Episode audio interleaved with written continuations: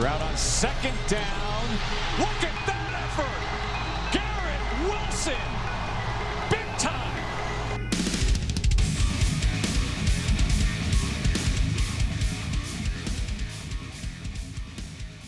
Thank you for listening. My name is Nick, and this is the Buckeye Sports Blitz. Wow, the spring game is already here. I kind of can't believe it. Saturday at noon on the Big Ten Network. And uh, obviously last Saturday, Buckeye Nation learned of the passing of Ohio State legend quarterback Dwayne Haskins Junior There will be a few tributes for Dwayne on Saturday. There's going to be a tribute video, and then the team is going to honor Dwayne at the end of the first half. I'm not quite sure what they're doing, but there's going to be an honoring for Dwayne at the end of the first half. Uh, and I'm going to end the show talking about Dwayne Haskins and what he meant to me and my household. But for now, I'm going to talk about the spring game. Uh, and really, the spring game has always really meant nothing to me. Every Buckeye podcast, blog, website, whatever it is, is going to tell you what to watch for, who's the breakout star, blah, blah, blah, blah, blah. I think it's a bunch of crap. I understand they need material, but that's not kind of how I do my thing. Uh, in today's modern era of college football, in my opinion, there's two things I key on when it comes to the spring game. One, who's going to transfer? Whose feelings are hurt, much like Jameson Williams last year? And two, injuries. Don't need to see guys flying around looking like Superman during the spring game, potentially knocking yourself out for half the year or who knows, maybe an injury for the whole season. Don't need to be seeing any crazy blow-up plays. There will be tackling this year, uh, but still, I don't need to see anybody going out there getting hurt. So those are the only factors I really look at when it comes to the spring game now. And I've seen over the years spring game stars who everyone gets excited about to then do nothing in their career. The old-timers out there, um, I'm thirty-five, so the people that are older than me or around my age, you might remember Antonio Hinton. You know, the next Mike Vick is basically what everybody described him as. Uh, at the uh, basically the end of the spring game, and he went on to do nothing at Ohio State. And if you, I, I already mentioned it. Remember last year, Jameson Williams didn't like his role, then went into the portal like that next Monday, I believe. So I think that's the new norm in college football. Ohio State will will learn they they will lose guys and also gain guys in the next coming weeks after the spring game. And as Buckeye fans, we really can't knock it too much. Uh, yeah, it did suck watching Jameson go do his thing down in Bama, but Justin Fields, Trey Sermon, Jonah Jackson, those guys were all Big Ten players, and those were portal guys. This year, safety Tanner, or excuse me, Tanner McAllister, who transferred in with new defensive coordinator Jim Knowles from Oklahoma State. Tanner McAllister was a very, very productive player at Oklahoma State, and I think could be an all Big Ten type of player this year, just like those other names I mentioned. I think the portal, the way it's not really governed or regulated, is not good for the sport. But I do think Ohio State kind of has benefited from it more than it has hurt them.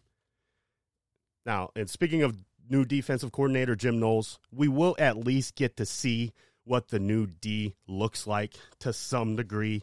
Um, I don't think we're necessarily going to learn anything at all. I guess maybe you can say that's something to watch out for. Uh, but I don't really, once again, put any stock, really a whole lot of stock into these spring games.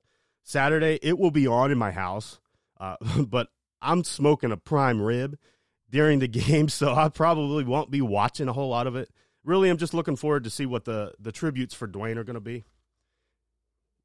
And now I do want to, um, I want to mention, I want to talk about Dwayne Haskins. Dwayne Haskins Junior has always been loved, admired, and supported from my entire household. My wife, my kids. I was a Dwayne fan since before he took a snap at Ohio State. I was very high on him coming out of high school. Watched all his tapes. Just really fell in love with, with him, the football player, and then got to learn about him, the person, and then I, I was just hooked. And I was also an advocate of playing Dwayne in the two thousand seventeen Big Ten Championship game against Wisconsin over J T Barrett that season. Um, I said it then, and I'll say it now, and it's not just because he, he passed. Uh, you know, I'm not jumping on the bandwagon. The eighteen season, or the two thousand eighteen season, that was just so memorable. He broke pretty much every major single season Ohio State and Big Ten record for that year. fifty passing touchdowns, just shy of five thousand passing yards. And why that season was so special for me, that season created a bonding experience with my son. At the time, he was eight years old. And I'll tell you something really kind of that was funny. It was before, I can't remember, it was early in the season, that eighteen season, and it was, you know, maybe half hour before the game, and I come into the living room, and my son's getting ready for the game. He's got his number seven jersey on. I'm noticing he's, like, messing. He's, like, putting something on his head. I'm like, what you doing, dude? And he's like, oh, man, I'm wearing my Dwayne Haskins headband. I'm like, all right. So he's he started wearing white headbands or, or like, a, somewhere in between a bandana or a headband. Started wearing those because of Dwayne Haskins. And so that was his routine before every game. Got the seven jersey on, and he would sit and make sure that headband was just perfect. He wanted it to look like how Wayne, how Dwayne wore it. And my my son and I are are, are sports card collectors. And so this weekend we're we're going to get our cord, cards out. We have a ton of Dwayne cards. We're not sure exactly how many, but we're going to get those cards out. We're going to get them uh, in cases, and they will be displayed in our house. And uh you know, for almost a year in my studio here, there has been a Steelers Dwayne Haskins Junior jersey hanging from a Pittsburgh Steelers helmet on the wall. My family and I are diehard Steeler fans, um and from my own selfish perspective, it really sucks that we'll never know what could have been. Me and my son believed in Dwayne, and we were so jacked up and just so excited and rooting and pulling for him. And we really, truly did believe that he could have been the next Pittsburgh Steelers quarterback. We were so excited to see what he was going to do. And I'm just so sad for him, for him, his family. As far his, as his Buckeye legacy, he's a legendary football player, a legendary person, a Wolverine killer.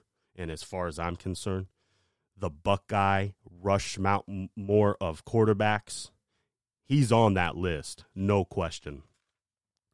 And uh, I just want to say, Dwayne, thank you for the unforgettable memories and moments and bonding experiences you gave to me and my son.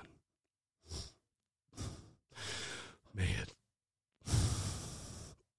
In our household, Dwayne Haskins Junior will forever be loved and honored.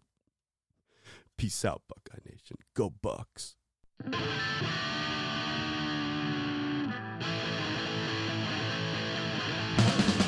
hate Michigan. I hate Michigan. I hate Michigan. F*** the Wolverines. I hate Michigan. I hate Michigan. I hate Michigan. F*** the Wolverines.